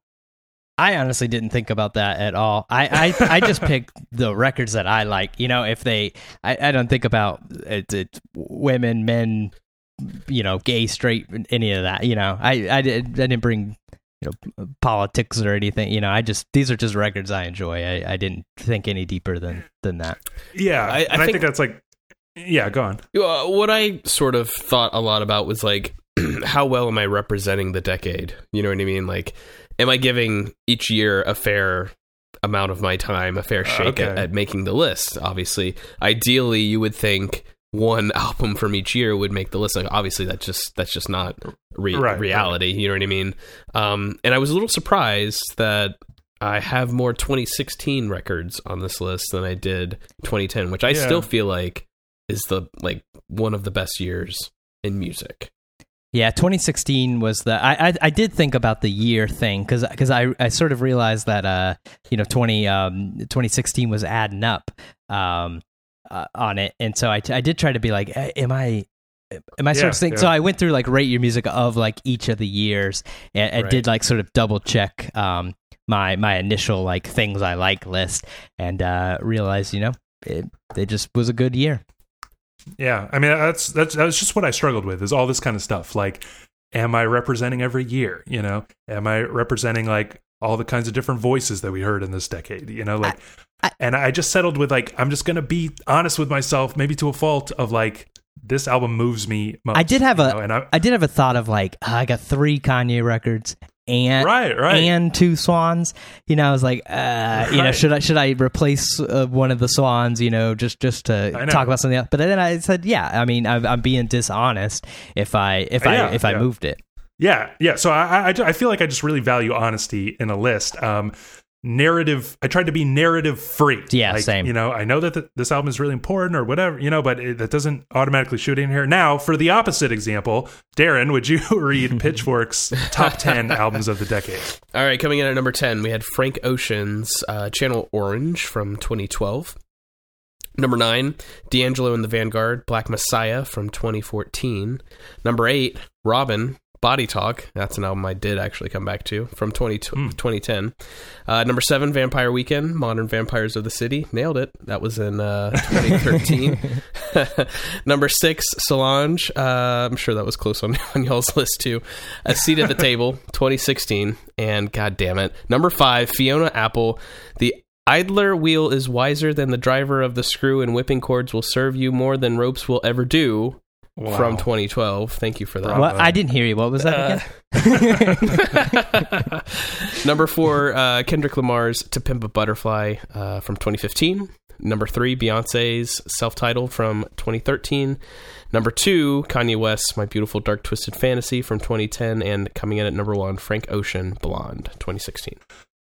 So, um, you know, I think that in reacting to this list as a whole, you know, we could talk about beyond the top 10, obviously, but there is a obvious, you know, concerted effort to try to make this representative, right? So it's like, you know, we can't, you know, I, I just think it's like dishonest. Like they don't think that Beyonce's self-titled album is the third best album of the decade, but it's like it would be unfortunate, you know, if they couldn't get like a woman up there in the top three. You know what I mean? Um, there, there's some of that going on. There's also stuff like Beyonce is such a huge presence that how can she not be on the list? You know, she she ended up having three albums in the top 50, which I've never even heard somebody say that her album four is a masterpiece or anything. You know, so that uh, blew my mind. But you know, there's like that kind of vibe. Like got to get Beyonce in there. You know, she was so important to the decade, regardless of the music. You know, we got to get like nobody thinks Taylor Swift is good. You know, um, don't at me. Like she's not good. she, she she's like you know an important personality in the decade, undoubtedly. Mhm. And so Pitchfork like puts her album. Um, gotta forget which one it was. Red, Red, at yeah. number fifty nine. Which, like, uh, seriously, try to listen to that without fucking cringing. It's shit, dog shit. Um, I swear to God. And I mean, it's like, I mean, if they were acting this way, like when Britney Spears was like popular, you I would- know. you would see Britney Spears on on a list like this. you would know? just because I, I I understand the impulse is what I was trying to say earlier. It's like how can I represent the 2010s and not mention Taylor Swift? But don't we have to be honest and just say it's it's great? You know, they're ranking her personality, like her brand, at number Right. 59. You know what I'm saying? Right. I think you got to make a separate list for something like that. You know, important Yeah. figures of the 2010s in music, Yeah. something like that. Like you just can't throw an album on there just because, like, well, we got to get a Taylor Swift in here somehow. Right. And like Rihanna comes in at number 12, her album Anti, which I think is like a cool record, but it's like a lot of pop albums where it's like, you know, like six awesome songs and then like six songs that are just filler or whatever. And it's a perfect example of the kind of artist that did not follow Kanye's lead with My Beautiful Dark Twisted Fantasy and realized like, I got to make a statement. You know, I, I like it's it's uh, that one anti is executive produced by Kanye, uh, which is Mhm. funny. Um, but also, my wife was giving me her list. That's what she would put as number one. So she's gonna be very Wow. angry with you. she loves that record. No, I think it's it's like surprisingly awesome. I just want to clarify, but it's like I, I don't think it's like a perfect record. Yeah, no. It's it's not a perfect record by any means. In fact, I wouldn't even like I wouldn't bat an eye if it was like somewhere in the you know hundred to hundred fifty yeah, range I, or I something agree like with that. that. Yeah. Um, because it's really really solid, but. They put it at number twelve because they wanted to put Rihanna at number twelve. You know, right. Uh, No, I, I I completely agree. I mean, because yeah, when you when you talk about like who is the most important like figures of the 2010s, like yeah, of course I would say Beyonce. I I'm, you know Kanye, Beyonce probably number one and number two. Rihanna definitely on that list. Taylor Swift definitely on that list. Um, Uh-huh. but yeah, I don't want to listen to to fucking any Taylor Swift record or you know, I don't mind Rihanna that much, but I don't really want to listen to her. And you know, Beyonce is better than than all of those, but you know, I uh, Lemonade's fine. But yeah, th- those records they're not ones that I'm putting on uh, very often or or at all, to be honest. Yeah, I mean, I, I want to take issue with with Robyn being at number eight. Um, and you guys both know I'm a pretty yeah, big fan of Robyn, especially you know when that whole Body Talk series came out. There's like a part one, two, and three, and then this is like kind of combining them all, which I never liked. Actually, I was a bigger fan of like the EP uh, Oh. style that she was releasing back in 2010. But I mean, look, they were great in 2010. Like those those uh, um, mini albums were really wonderful, some great songs, but. They, they have not aged very well. Like coming back to to those Yeah. songs, like they're just not it sounds very much like I'm back in 2010 again, Mhm. and that's not great when you're Ah. talking about a record that belongs on a Yeah, decade. you're talking list. It just- longevity just at this point. You're Yeah, not if we- talking the best start of talking about 2010. 20 you're talking when we talk about the year itself of 2010, right? Robyn will be in the discussion probably, but yeah. right. how how has it aged just in the last 10 years? To me, not very well. So I'm I was very surprised to see it so high on this list. yeah that, that raises another um, issue that i you know found myself coming back to which is like you know you got to think about like what is this list going to look like in a few years you know? Um, when like more of the dust has settled you know what i mean? And it's Mhm. like so uh, another thing that we definitely got to talk about right is that um, a couple artists well many artists were notably left off but a couple of the most notable are like sun kil moon okay which pitchfork loved benji um, swans no, no albums on the list um, ariel pink. Um, all three of these artists have like some issues right in their in their uh, personal lives i guess. You know sun kil moon famously uh, called a pitchfork writer a bitch um, said some misogynistic things definitely and uh, pitchfork like canceled him you know? Swans there's a little bit of some me too allegations that i guess i don't want to get into it. They, they sound like flimsier than most um, but uh, that was enough for them to cancel. And i just think about you know like in you know i don't know when when benji gets reissued in like like its 20th anniversary reissue right?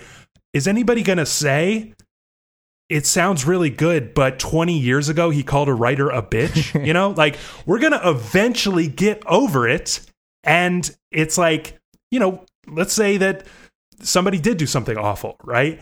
In like 30 years is it really gonna like matter that much you know are they gonna be canceled for 50 years 100 years from now will they still be canceled you know like you see what i'm saying like can we just think ahead and be like you know what after some time has passed we're gonna realize that this was a really great work of art Yeah, I mean, you know, with with Sun Kil Moon, they they absolutely like loved Benji. Uh, you know, the I, I forget what did it get like a nine five or something. It, it's very high, yeah really high very high. very high. You know, and then. And, and then there's this whole thing, you know. The next record that came out was Universal Themes, which I actually like more than Benji, and that was that. I do like that. a. That's a sort of almost made my list uh, record even. Um, but you know that record, it that record was was coming out or had just come out when when this whole him calling the the writer a bitch thing happened. And remember they tweeted like a link to a Yeah. review. the album had obviously been reviewed and they rewrote They it deleted it uh, very later. quickly. yeah And then yeah, and they gave it like a awful score, like a three or I mean, don't at me. It, it, it was a low, very low score, and it was very obvious that they had because it was like a week later. It was very obvious that they had like redone this, like to punish him or or, or whatever. And like, I, I'm don't send me email. I'm not, you know, he was being a dickhead and uh, and everything, but like you don't you got to separate the art from the artist. You know, I, I don't listen to Sun Kil Moon because I think the cause is a cool guy that I want to hang out with. Right, he seems right, like a dick. I don't really want to hang out with him. You know, like you you got to separate that because yeah, you, you make yourself look like a fool when you, you make this list and then you put one of the records that you gave the highest score to doesn't even make it. Same same with Swans. To be kind uh, got higher score than Blonde. The Seer got an equal score to Blonde, not in the top 200. So either you're saying we forgot, or you're saying we were so wrong. Uh, No, back I mean then, you it know? comes back to like a, a, a dishonesty sort Exactly. of about like what what makes an album um, good. And you know what you mentioned, Dan, is you know it, it became controversial in this decade. This was like the first decade where there was an actual like interrogation of the idea of separating art from an artist, and actually there was a big pushback against that. No, we shouldn't, and that's why Pitchfork I think feels free to rank you know Rihanna herself at number twelve essentially because they love Rihanna, you know, and Sun Kil Moon doesn't make the list or Swans doesn't make the list because they don't like, you know, the actual artist. Um, it, it's a big question that this decade, it's almost defined this decade in a way. I mean, what do you make of that, Darren? Yeah, I mean, I have a problem with you know a publication that you know advertises that they are the most important voice in music, Right. Most trusted voice in music. right? But they think that they are above, you know, they're above the practice of like reviewing music to just decide like, yeah, we're just going to completely like erase artists or albums or whatever because we can we can because we want to, right? And I I, I just don't I, I feel like that's being incredibly like dishonest, like like you were mentioning, Gabe, and I, I feel like it really hurts their reputation in a lot of ways because look, you can include Sun Kil Moon or Swans on this list, and you can throw in your little jabby, you know, paragraph about their personal troubles or whatever that was going on outside the music. But I mean, Yeah. this is I, I'm coming here because I want to I want to read about what's been the best music in the last decade, not about you know how an artist uh, called a you know reviewer a bitch or anything like that. Like that's not why I come here. You can mention it, that's fine, but let's talk about the Yeah. music here, right? I mean, is this pitchfork the politics? Uh, you know, like here's how to you know be a cultured you know millennial. Right, right. Uh, no, that's not why I'm here, right?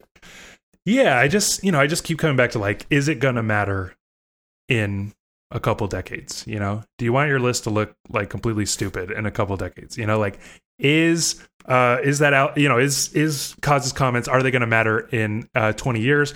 Probably not. And on the same token like you know god i hope your wife doesn't hate me but like rihanna rihanna she's cool right? She's really like really really cool. But is she going to matter in 20 years? Oof. you know Careful. not at this rate. Like she's got to drop a she's got to drop like a lemonade or something pretty soon here. But um you know i doubt it right? And so a lot of this i don't know it's just really tainted with that um that aspect. Um other weird stuff uh, i think this is sort of an interesting philosophical question that you kind of brought up dan. Um eight 2019 albums made the the pitchfork list including big thief at number 33 very high and lana del rey at number 19 um doesn't that feel weird i mean didn't you guys sort of struggle with this like how the hell do i put a 2019 album It- on my list It does, and I, you know, I sort of mentioned it, but like uh, something like my beautiful dark twisted fantasy, I've had almost a decade to digest that record. Whereas, like, like I said, I, I. I've almost wrestled with putting Ghosteen on on here, uh, Nick Mhm. Cave, but I've only had w- what three weeks to to, to like digest that yeah. record. You know, maybe maybe in 10 years I'll fucking love that record even more. Maybe next year I'll say, ah, you know, that it didn't grow on me, you know, I I, I kind of don't ever listen to it again. So it's like sort of hard. And and I think that, that that's not Pitchfork's fault. It's not any publication's fault. Yeah. I think it's just you, you can't you can't wait five years to put out your decade list because then nobody's going Right, to give a right. shit. And so you do sort of have to, uh, you know, kind of pick and choose and sort of like, uh, you know, maybe prognosticate what you'll feel. But like, I mean, Lana Del Rey at number nineteen. Uh, I, I feel like you you Right, could just go ahead and say that's that's uh, not going to be That's correct. gonna be a bad call. yeah, Yeah. even those ba- Yeah, I big mean, I think thief it's- records, I, I I listen to those because they're getting so much uh, hype. Yeah, I don't get it. I don't get it. I mean, I'm not the biggest indie rock fan in the world. I I know it, but I didn't get it. I mean, I think it's difficult, obviously, to do that. I think lists like this are like fluid. I mean, I, I feel like in you know five years, my list might be slightly different. Right? Yeah, I Um, agree.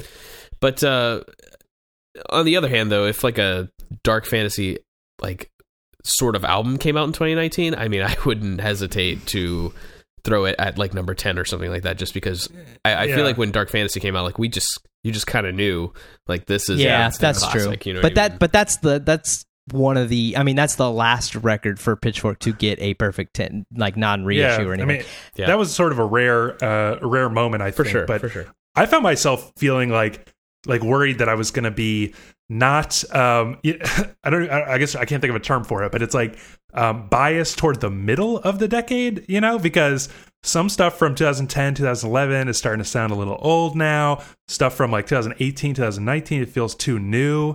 Uh, but stuff right in that middle part is like the stuff that I'm not bored of, but also you know still sounds fresh. You know what I mean? It's like um, it, so I, I found myself wrestling with that. Now, on the same note, though, there were several incidents, uh, several moments where Pitchfork seemed to sort of admit that they got it wrong on this list. So they're not uh, not above doing that, which I'm sure they will do when they make their another 2010 list in a few years. Um, but something like Run the Jewels 2, which they named Album of the Year in 2014, which I thought was really bizarre in 2014, but for some reason they were all on it. It went from number one in 2014 down to number 131 of the decade. Wow. Um, Kendrick Lamar's Damn, they named that the number one album of the year, and it dropped down to number 57 overall. I think a lot of people have sort of felt like that wasn't his best effort. Um, Be the Cowboy, you mentioned, uh, Darren, it went from number one of uh, 2018 to number 64 overall. I mean, Run the Jewels is the biggest case of this, but it's kind of like, but there were other things where, because they published like in 2015, like a uh, best of the decade so far, and stuff like Tame Impala, you know, if it was like number four, fell all the way down to like the 120s or something. Um, so these are cases where, you know, that I just thought were sort of odd, but I guess we can't hold it against them to admit that they were wrong. You know, I actually kind of think they were right on all these changes. Yeah, no, I mean, I, I think you can like that is something I think you can commend them for is like them not sticking to their guns on things because uh, Run the Jewels I think is a big Yeah. one, and we did a whole podcast on, on the it old one like about the it. problem. The problem though is that like I knew in 2014 that this was not the best album of the year. It was very obvious. yeah, to me, yeah, you true. know? But I, I will say, like, especially the first Run the Jewels, like when that first came out, like I thought that was like a pretty badass record. I didn't Yeah, put it at the top. I liked Run the Jewels too. Again, I wouldn't put it at number one, but you know, it was good. Whereas now, like, if those records are so cringy to me, like if I if I even try to listen to, like, I like hate those albums now. Whereas, like, they, I they really age strangely. yeah, like I, I used to like really, really enjoy them. Um, even Damn, I, I gave uh whatever year that came out. I, I'm pretty sure I, I put that at number one. Um, and Ah. it didn't make my my top ten. Um, I still like it. Um, but uh, you know, I it, it was one of those records that like in the moment, um.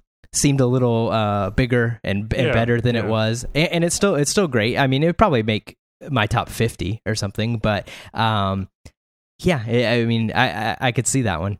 Anything else jump out at you, uh, Darren, as like really odd about this list? Uh, nothing in particular. I mean, we, you know, I guess my biggest beef really is with what we've been talking about, and largely some of those albums that were in the number or the top ten. I mean, we didn't even talk about like Solange being being there. Um, and I remember Yeah. praising that that album when we were talking about, uh, you know, when we talked about it in 2016. But I haven't listened to it since then.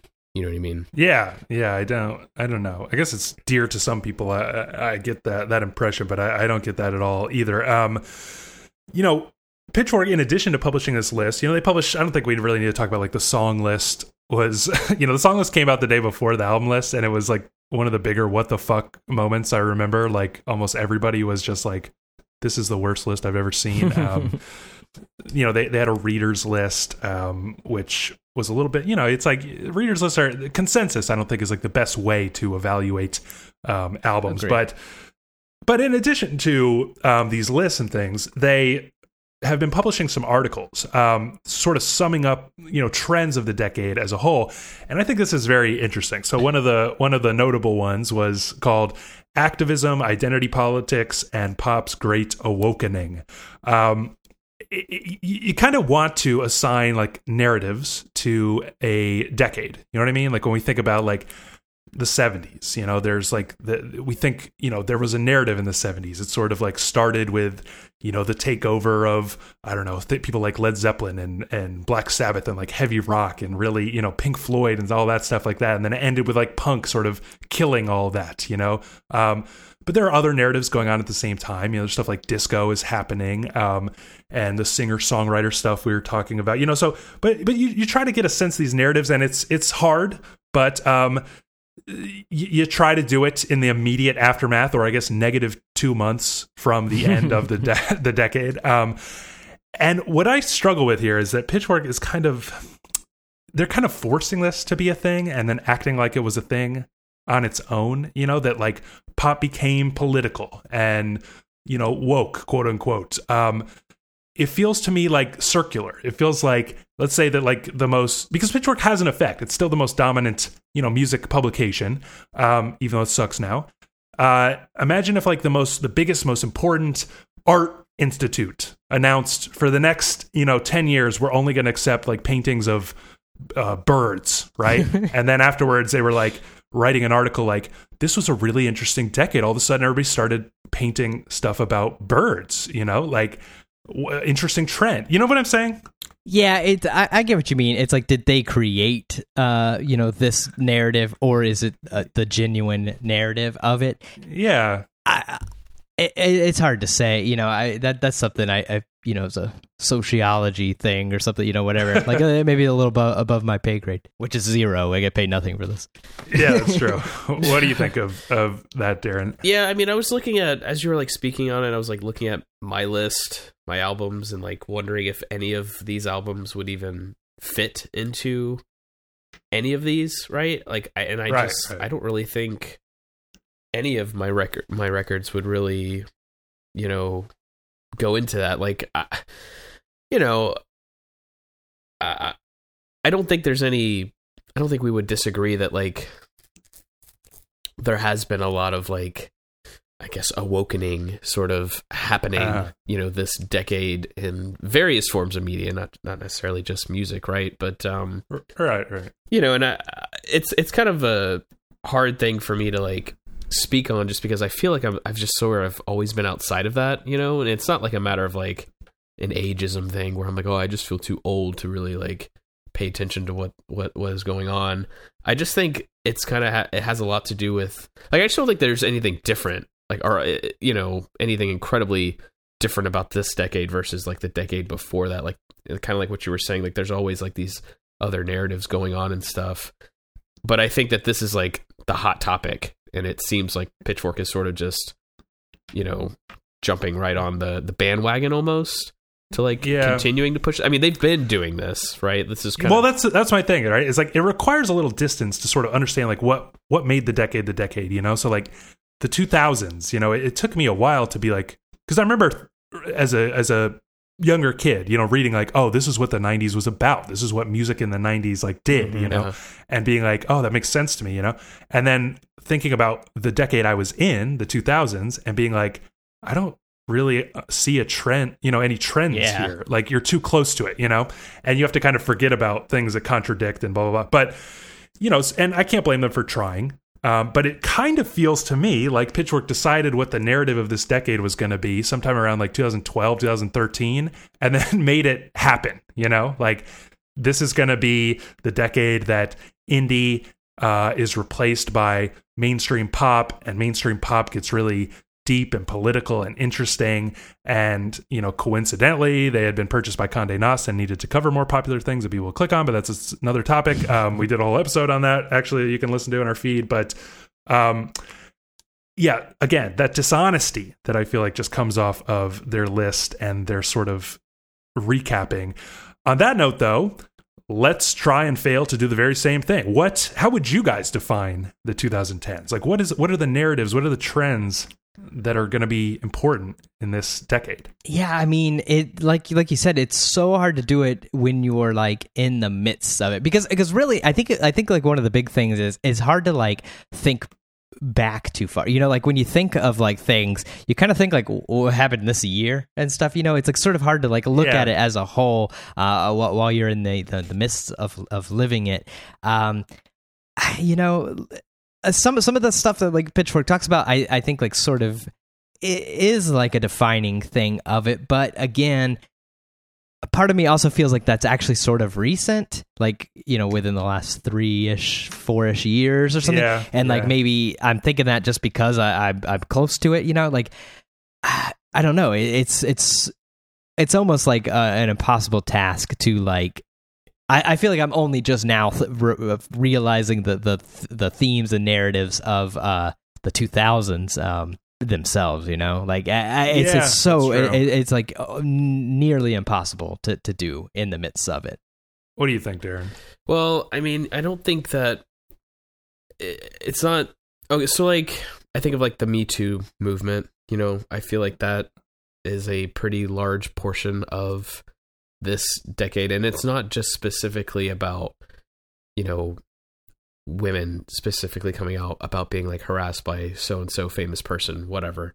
Um, Uh, it's it's it's kind of become like this era of coming out and saying something about you know being offended or being mistreated in some way. Um and i, I feel like obviously the media in some ways music pitchfork even as well you know helps kind of uh circulate this stuff right? And keeps it keeps it in the Yeah. the discussion and then people kind of continue on with that. Um i think about you know musically streaming streaming i think is been yeah, a large huge. shift. Even at the beginning of this decade like i was just thinking about it like what if dark fantasy came out in the age of like when spotify was like at, at its top? Like you know how would that have changed the discussion around that album? Yeah. you know what i mean? Like it's it's Yeah, kind of crazy to think about because you know would kanye have treated it the same? Would he have been treating it like a pablo thing where he's just like gonna update it on spotify whenever he wants you know? Like eh, who knows? Like i think that's gonna be something that we'll be talking about in the next decade about how much of an impact you know streaming services really Yeah. have had. I was thinking about like social media too because you know this it feels like a big trend here was this idea of like event albums like get everybody talking you know release stuff like lemonade or something as a complete surprise. And everybody's talking about it but then realizing sort of that because of social like social media moves so fast almost that it's like we talked about my beautiful dark twisted fantasy for what felt like months Yeah. you know what i mean? And everybody talked about lemonade for like three days you know and then it was on to the next thing. Um it's also weird because if you go on Twitter, you know, when like something big happens, right? Like uh, let's say Beyonce releases Lemonade, and you go on Twitter and you're just looking at everybody talking about it.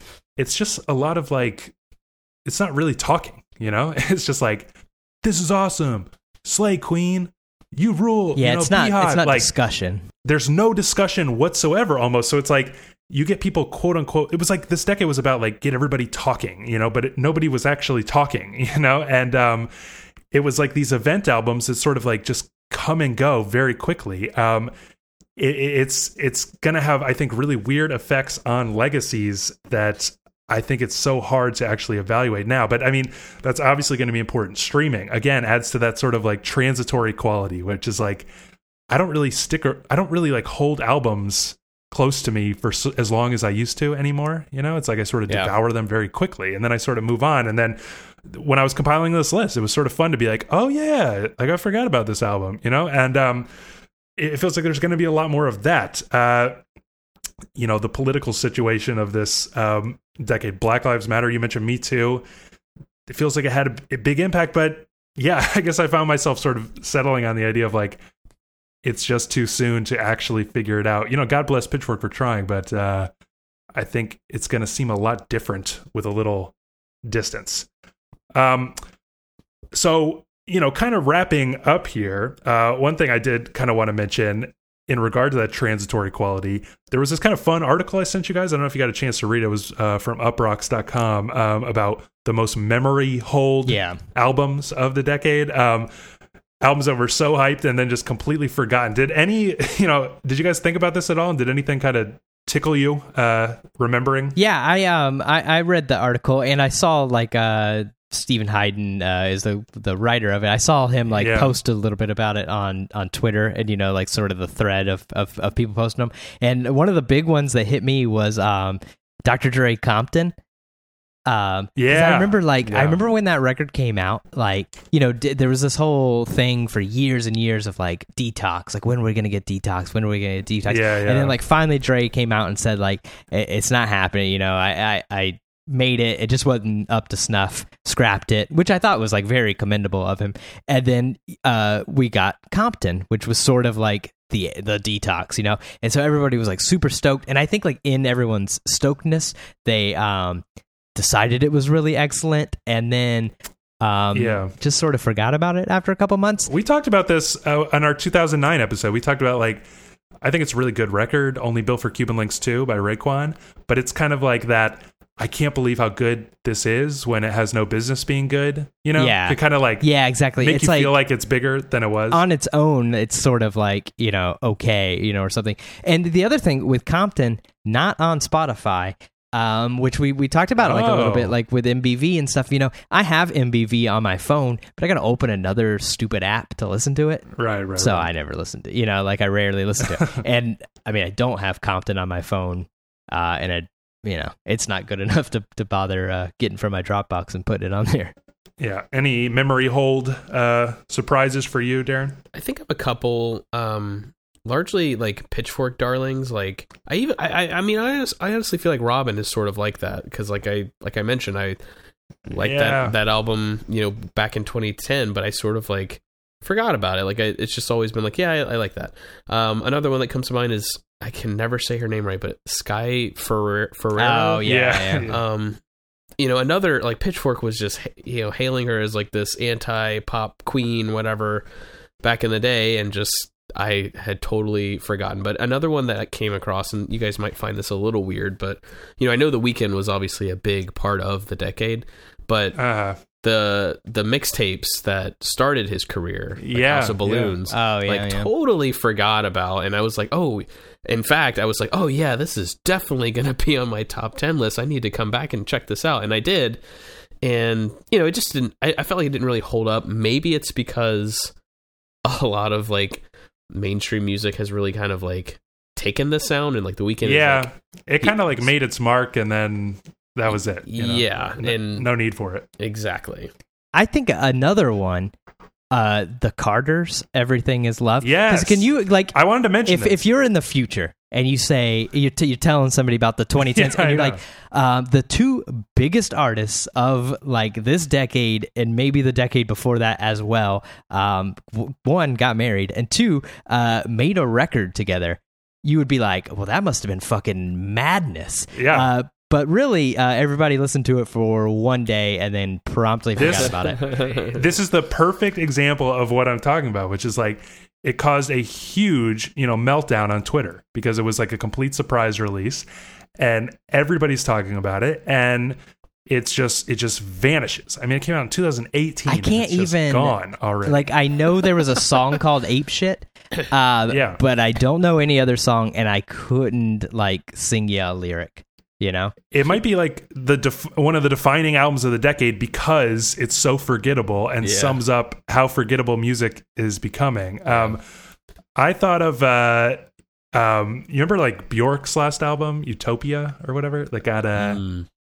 so much hype, and we were all like, "I don't get it. This is like a big misstep, sort of." Yeah. and uh, that's vanished. Um, I was also kind of tickled by. Did you guys ever listen to Tune Yards? Uh, a little bit. I've heard them, 2010, but 2011, right? Yeah, 2011, uh, their album um, or her album, Who Kill, uh, was so hyped and it was so much fun. I still think it's like kind of a fun album, but I was really fascinated to uh, you know read this discussion of it and actually see more discussion on Twitter, which is like it was people talked about it like it was going to be the future of music because it was basically indie, indie pop, and it was mixing in all these like influences, like a lot of African influences and stuff like that. Um, and it that was like what sort of summed up the 2000s. Like in retrospect, it was more of like a capstone, you know, on the uh, previous decade, and then fascinating that in the next decade, it actually became like really problematic to uh, for like a white woman to make like a tropical uh, African type album, you know, and um, I, just think it's it's I don't know, it's just something that I remember as I was looking at these albums, like wow, the early 2000 you know tens felt really adventurous and exploratory. There was so much going on. There was like indie was great, pop was great, like everything was mixing and blah blah. blah. And then in the final half of the decade, it almost feels like things settled on more of like a here's what you should do and here's what you shouldn't. You know, um, I almost feel like I don't know. With a little more time, we might feel like the second half of this decade was something of a bummer because there was less adventure. And a lot of the records I picked, I feel like were some of the most adventurous records of the decade. Um, you know, I talked about like Kanye's My Beautiful Dark Twisted Fantasy as like the very definition of extraordinary.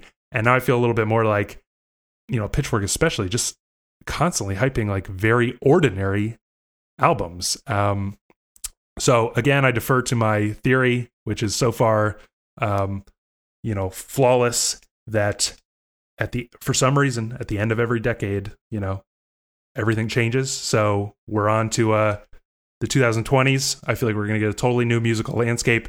Any predictions to wrap us up here? Hmm. Uh, I don't know. Maybe we'll get like a uh, you know, a retro uh, uh, twenty, you know, nineteen twenties musical comeback or something. I don't know. I swing big band. Yeah, is yeah. coming But that already Kanye- happened in the nineties. Usher in. he- He's going to usher in gospel. It's Oh, gonna that's the good one. Stream. I- In fact, that, that that's good you brought that up. Uh, as we're recording right now, it's twelve ten a.m. Um, Kanye has said that Jesus is King will be out at midnight. Uh, that was a lie. It is not out. yeah, no, no album. Fucking Well, it's clown not. It's paint not on my midnight face in like. again. It's not midnight like in California. Yeah, but- Don't do this, Darren. Don't do it. But- Everybody does this every No, I know. time. Where 'Cause- it's like when he misses a release date, it's like, well, you know, he lives in Wyoming, so maybe it's Wyoming. And then whatever the next, you know, well, Hawaii, he recorded Fantasy in Yeah, Hawaii, so maybe yeah, when it yeah. turns, You, you know what you know what record is up uh, that's supposed to come out today? Swans, and uh, he lives in Nebraska, which is uh, an hour I think behind me or behind us, and uh, there we go. You know, it, it's out. It's out All on time. all right. So there's a new Swans album. There's a new uh, Sun album. Let's. Uh, oh yeah, let's, shit, that you came know, out tonight. Fuck, uh, fuck you, Kanye. We're gonna listen to people who can release their goddamn music uh, on time. All right, well that's uh, that's enough. I guess I'll spend the rest of the night staying up waiting for Kanye. Uh, so what do you think? uh, we'd love to read your thoughts on the air. Email us popshieldpod at gmail.com. Uh, we'll have next episode two weeks. Maybe it'll be about Kanye. Maybe it won't. That'll depend on him. Uh, so if you like the show, help us out a lot by subscribing. Leave us a five star review uh, wherever you get your podcasts, and stay connected. Twitter, Facebook, Instagram, all that junk, and uh, you can message us on there too. Is at Pop Shield Pod, and we'll see you in two weeks. See ya. So long.